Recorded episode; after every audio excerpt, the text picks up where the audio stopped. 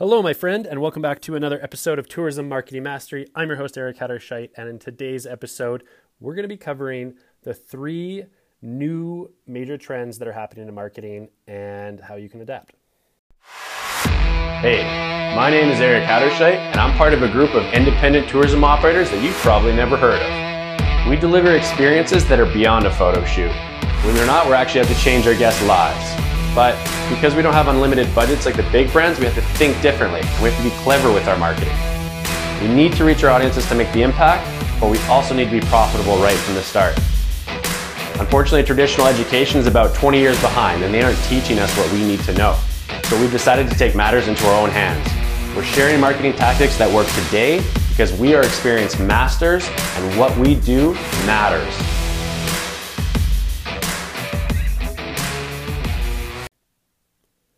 All right, so on today's episode, I wanted to cover some of the major trends that are happening in marketing today. And I am going to level with you guys. I initially recorded this podcast and it was like over an hour long. And the reason for that is I was covering every bit of information that I could find around what's going on in marketing, what's new in marketing. And I realized you don't care and you shouldn't really care. A lot of it was very tactile, um, was really getting into the weeds with it.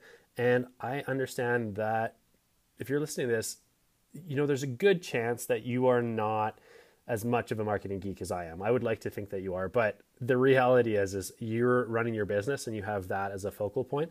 And I also didn't want you to get distracted by the tactics. And often I've said this before in my podcast, you want to be really smart with your strategies and not just focus on the tactics. Just focusing on the tactics is good. That's you in the trenches. That's you understanding essentially how to lay the bricks to build your house, but it doesn't actually give you any context around what the blueprint should look like when you're building it. And I'm a believer that if you're running a business, whether you own the business or whether you're in a management position, you really need to understand what that blueprint looks like and you need to find other people to lay the bricks for you. So, I'll tell you what I did. That was even better. I took the dozens and dozens, probably hundreds of pieces of information that I was going to share with you. And I read between the lines and I came up with three major patterns that I see that are evolving in marketing and what you should be paying attention to for 2021 and looking forward from there. So, before I get into it, as with a lot of my podcasts, I'm going to give you a little bit of context part of this is just observation, and I'm going to be sharing observation with you. The other part of this is I actually had to do research to do a talk um, with a mastermind group that I run. I run a small marketing mastermind uh, in Alberta, which is where the, the province I live in. And in that mastermind group, we meet with a level of, or sorry, with a, uh, a small group of high level business owners that are always asking themselves how they can continue growing and challenging, them, challenging themselves, especially in the marketing arena. And as we're moving out of 2020, which was definitely an interesting year, we are looking at how do we continue to adapt our business to what's going on in the world. So I was forced to sit down and watch dozens of seminars and talks and a billion YouTube videos just to to really make sure I had a pulse on what was going on in addition to what I'm already seeing in the industry and I follow it pretty closely. I probably listen to a, a marketing podcast at least once every 2 days if not every day and I'm constantly reading a marketing book. I don't think I've gone the last decade without having at least one marketing book on the go. So I'm I'm trying to make sure that I'm I'm in it, but I also don't want to get too lost in the gory details. I want to make sure that I'm making the big decisions right. So th- with that all being said, let's actually jump into the hours and hours that I distilled down into the three major patterns that I saw. So let's start with pattern number one. The first pattern that I saw was a growing trend in unique personalization through communication. So as we move forward, there's uh, there's a lot going on with AI, and AI can be a very very valuable tool. But unfortunately, a lot of the smaller operators, if you don't have a full coding team, uh, you're probably not going to be using AI.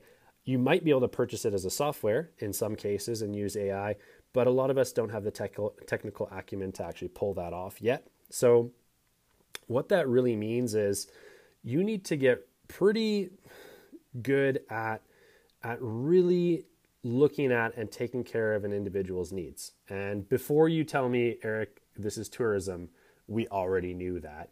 I'm going to take it to another level.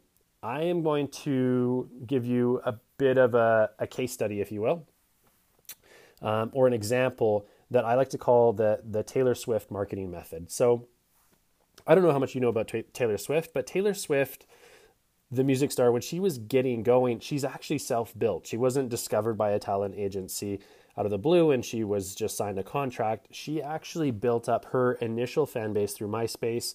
Um, later on with Facebook and YouTube. And it was only when she already had a significant number of fans and a significant following that she built herself that she actually started getting noticed by large record labels. Now, the question is, how did she do that? What Taylor Swift consciously did from the beginning is she paid attention to each an individual fan uh, on a level that others wouldn't. So, especially on social media, if a fan commented on a picture or a song, she would always comment back, even if she had thousands of comments. Um, she would stop and sign autographs, sometimes for hours. She would talk to fans and sign autographs and make sure that everyone had been attended to and taken care of.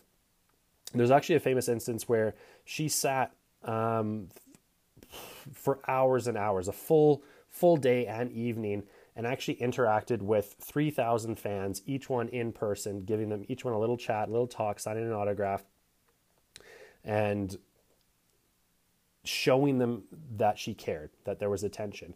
Now, some of you might say, is that worth it? Is it worth it to sit and talk to 3,000 people and spend, I think she spent like 17 hours doing it.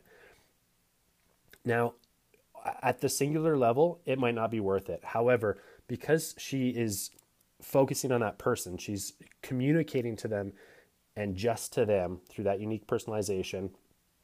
Each of those fans becomes a raving fan and tells other people about it. So each of those 3,000 people goes and tells another, who knows, 100,000 people maybe um, altogether.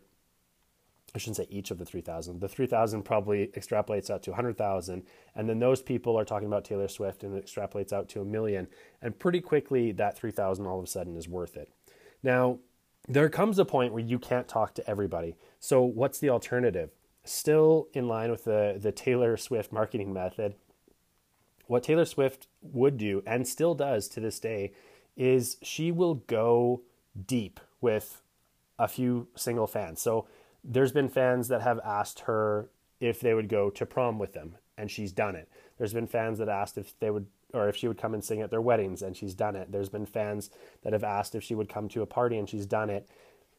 And inherently, is that worth it? Is the cost worth it? No. However, the story that is told from that goes out to first thousands and then tens of thousands and then millions of people see that as a story. So the question is if you're operating in tourism, how do you take a singular guest, maybe one that has been extremely loyal to you, or maybe one that you can see you have the ability to impact their life, and even though you can't run this with every guest is there some way that you can go really deep with that individual and really like make their day or their week or their year?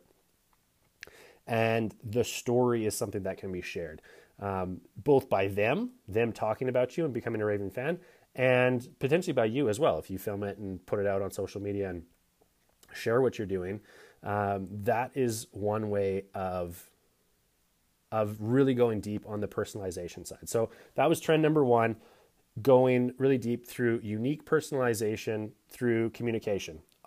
Actually, and on that note as well, I'm going to say that in today's world, one thing I've definitely seen as a trend, along with this point number one, is that your ability to communicate what you have is more important than what you have often. Now, I, I say that with the caveat that you absolutely want to back up your service.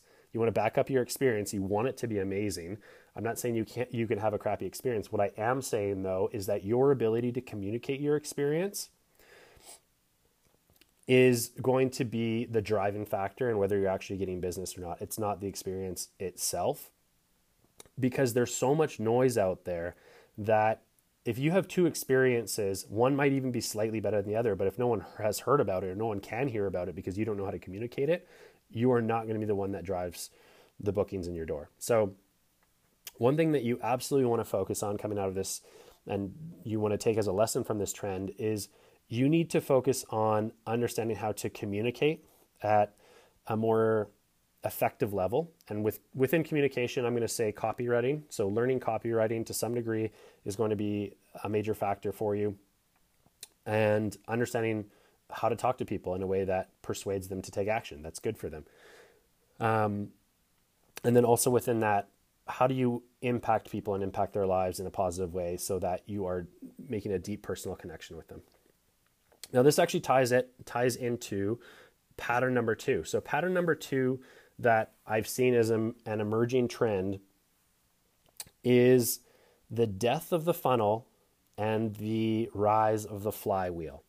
So, what does that mean? The death of the funnel and the rise of the flywheel. Well, first of all, I think funnels get a really bad rap because if you're selling anything, you have a funnel. Now, whether you were intentional about building that funnel or not is a completely different matter. But I've heard people in the tourism industry talk about how every time they hear the word funnel, they turn off. I don't think that's fair. I believe that that's a misunderstanding of what a funnel actually is. If you have a marketing funnel or a sales funnel, you have had that since the beginning, since the 80s. All that's happened recently is there's been a trend in talking about it and bringing a, a different level of efficiency to the funnel. So, whether you like it or not, you have a funnel.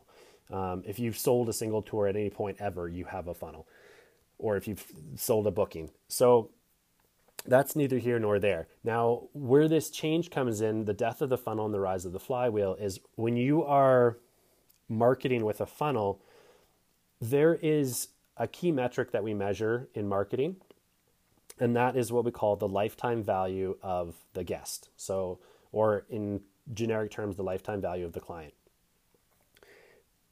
When you're marketing, the way that you market, you have to make sure that you're actually spending an amount of money that is relative to the lifetime value of the client. So, what I mean by that, if you're not familiar with this this term, is let's say that the first time that a guest books with you, I'm just going to use simple numbers so that we understand what we're talking about. Let's say the first time that a guest books with you, um, they are worth $1,000 to you.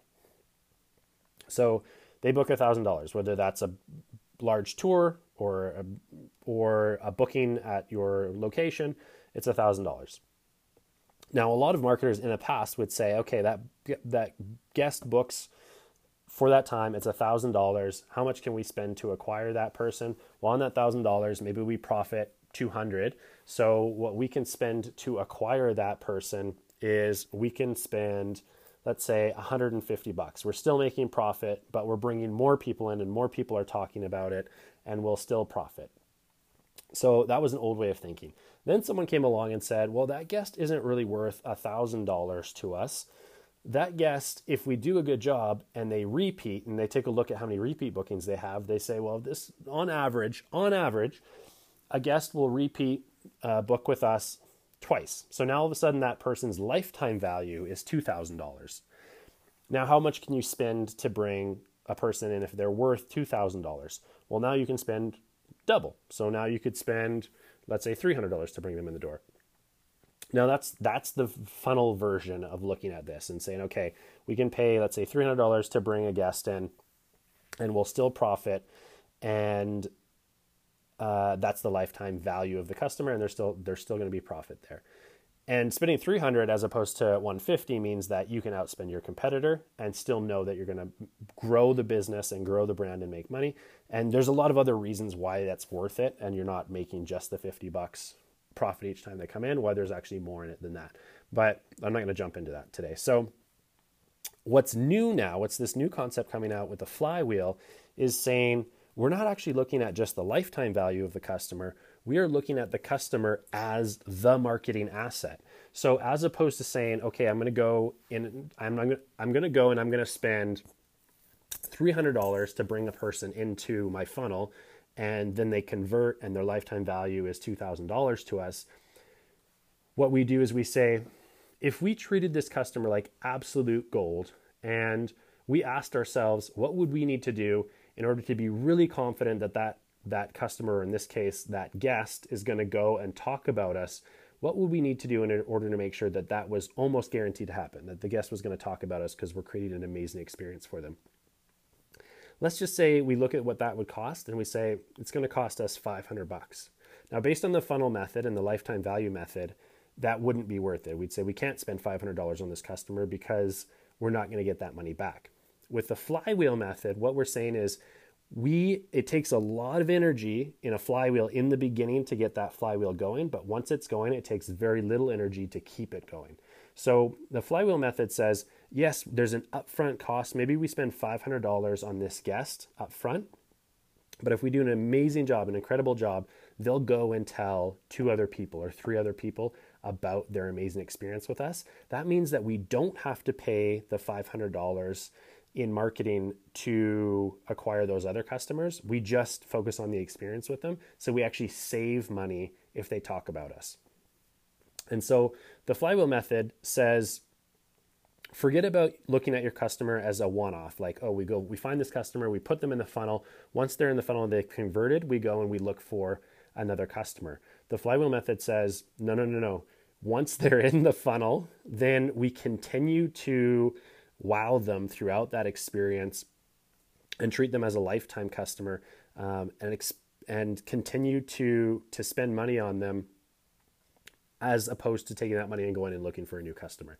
So this is something I've already talked about in previous episodes, just in different ways. If you guys have been listening and reading between the lines, it's something we've been experimenting with, and we've definitely seen return on investment in those costs. I'm actually, if you're paying attention to this episode, I am really excited to share some numbers with you guys. I can't just yet because we haven't finalized the numbers on the results of some of the campaigns we ran this year that are unique. Um, we did some some anti-digital campaigns, and I want to share those numbers with you guys, but we're not quite there yet. So if you stay tuned in the next couple of podcasts, I'll be sharing with you exactly exactly what happened, and I'm not sure exactly what happened yet, but I, I can pretty much promise you that the results are going to be different than what you might anticipate. So I'm looking forward to sharing that. That was a side note. Okay, so that was point number two um, the death of the funnel and the rise of the flywheel, which says that you want to treat your customer as the marketing asset. You don't want to put money into just what you see as the marketing asset, which is your your digital often. Let's say your digital um, platform. Point number three, or pattern number three, that I really saw emerging in new marketing and these trends is a real focus on conversion through uh, referral. And within that, conversion through referral. So these all tie together. These actually all really closely tied together. But conversion through referral, however, that referral is gotten because we're giving status to the person that's referring. So what do I mean by that? I mean that we want to give the the person that's referring us, we want to give them a reason to refer that makes them look good. So what's an example of that? An example of that would be uh, let's say this. I worked with a resort and in that resort, one of the things that we did was we we had a uh, we had an option for the person, the guest that stayed with us, to gift their friend a bottle of wine.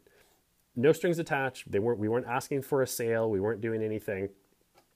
Um, all we did was have our branding on it. So um, we would say to them, "Hey, if you want to gift someone a bottle of wine from us, um, just pick one person. You get one person, and you have to do it by this date."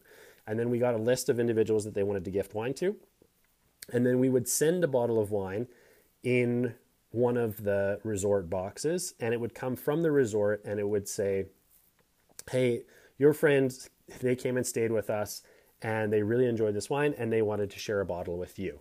Now, does that say that this person has to come and book with the resort? No, not at all. But what it does is it puts us as the resort on their radar. So they'll they'll come and they'll look and they'll Google us. Um, and we saw through direct correlation that there was um, a number of bookings that absolutely justified doing that campaign. So there was a number of bookings that came through that as a percentage that dictated that we've actually done that again every year since that point because we've always gotten return on investment with that campaign just by people looking us up and saying, "Oh, this looks like a really cool resort." Uh, and then eventually a number of those come through and make a booking with us. And it doesn't we're not out there to make ourselves look good we're out there to make our guests look good. So asking yourself that question is there anything i can do to make my guests look good uh, that will encourage them to refer either something that we've got it could be a physical thing or it could be a piece of information. One thing that we just worked on recently and you might have i might have mentioned this in previous podcasts was we worked on the ultimate uh, cabin booking checklist. So with that or cabin vacation checklist. So with that came all the items that you would need if you went to the cabin, uh, which included a grocery list and it included a meal plan. So the meal plan and the grocery list and the packing list. And we gave that freely to all of our guests and we said, hey, if you have any friends that are going on a vacation this year, share this with them. We don't ask them to come and stay with us. We just want them to look good. We want them to be the resource. We don't care whether we're the resource or not all that we have there is our brand name on it. So from that, we get people that are looking at us and saying, "Oh, well, what's this? What's this resort that this came from?" And that refers individuals back to us. You can go a lot, lot more direct with this. You could say, um, "We haven't done this, but here's an example of what this might look like." If you want to go super direct, you could say, "Hey, do you have any friends that you would want to gift uh, a $200 voucher to for us. And so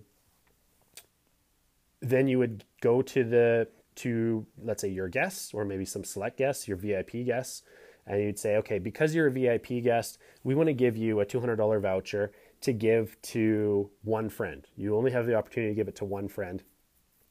Um, and you let us know, give us that person's name, and we'll send them an email. So they give us a name, and then we send them an email that says, hey, just to let you know, so and so decided to give you a $200 uh, gift certificate to our place. How would you like to use that? That's an example of how you could use this as a referral method. Um, it makes that person look good because it makes it look. We don't say that they didn't pay the two hundred dollars for it. They don't have to pay the two hundred dollars, um, but it makes it seem like that person gifted a two hundred dollar gift certificate to them, and now what are they going to do with it? Well, they have to come and have to book either a tour or a booking with you in order to to make that work. So we're seeing a rise of that kind of referral. Those kind of referrals have always been smart. I'm just seeing more and more of them um, that focus on conversion through this value or status ad referral. Um, overall, what I want to leave you guys with is that if you're working big numbers, a lot of you are smaller numbers, but if you're working big numbers, your focus shouldn't be as much just on traffic moving forward. A big part of your focus should be on conversion. And let me explain to you why that's really important. So, as opposed to just saying, I just want to get in front of more eyeballs, you want to say, how do I actually book 1% more? And the reason that that's important is because if you look at the average conversion rate from traffic, so again, let me just give you some numbers here to play around with. Let's say that you get, I'm going to go with a thousand again because a thousand is an easy number to work with. Let's say you get a thousand visitors to your website. On average, if you get a thousand visitors to your website, only 2% will actually book in. So if you get a thousand visitors to your website, you might get, and this is if you're doing well. So this is if you're doing really well, 2% will book in. That's 20 bookings from a thousand visitors. A lot, a lot of people are actually much lower than that. And realistically, maybe it's only, let's say it's 1%. Let's say that out of a thousand people that look at you, 10 people will book with you. Now, you can go out and you can try and get another thousand visitors and that's not necessarily the easiest thing in the world to double your traffic is challenging because you're saying okay if i want to double my bookings maybe i have to double my traffic i have to get another thousand people to come and visit my website that's really really hard however if you know your conversion rate is 1% then all you need to do in order to double your bookings is increase your conversion rate by one more percent. So you increase it to 2%. Or if you're at 2%, you increase it to 3%. That's a 30% increase in your revenues. So as opposed to asking yourself, hey, how can I go and get more and more and more traffic? How can I get more eyeballs to see what I've got? If you're going to spend energy on something, and this is actually proven, this was a study that was done by uh, I'm going to say a, a, large marketer. So Neil Patel, I don't expect you to know him, but Neil Patel and his team studied 200 businesses that they're involved in, and they looked at what metric is the the metric that has the highest ROI if you tweak it, if you put time and energy and investment into changing it, and far and above anything else was focusing on conversion. So. Um, focus on that conversion rate. How do you increase conversion? And the way to do it is through the three methods we just talked about. So these three patterns that are emerging, focus on those three patterns. Each one of those will actually focus on or will actually have an impact on your conversion rate. So that's what I'm going to leave you guys with. How do you increase conversions? Focus on that. And if you already have traffic, don't worry so much about getting more traffic. If you don't have traffic, you got to have you got to have traffic. You got to have people that um, are coming to your website or walking past or however you get traffic you got to have people um, looking at your stuff in order for them to buy but if you've already got that i would say make your next goal to get to a conversion rate of just to get to a conversion rate of 2% or 3% if you've got a conversion rate of 3% you're doing better than 99% of the industry so focus on that what's what's something i can do to tweak to get that conversion rate just 1% more get just one more person out of 100 to to want to book with us. So that's what I'm going to leave with you guys. And I don't want to drone on anymore. So that's the end of this podcast. Uh, really, really glad that you took the time to spend with me. I know there's a million other podcasts out there that you could be listening to, but you're listening to this one. So thank you so much for taking the time to listen. And as always, I want to make sure that I'm giving value to you. If you have questions or feedback, you can always get a hold of me at info at tourismmanagementacademy.com com. And that's, yeah, that's where you get a hold of me. Um, all right. You have a fantastic day, evening, weekend, morning, whatever time it is where you are. And I'll see you guys in the next podcast.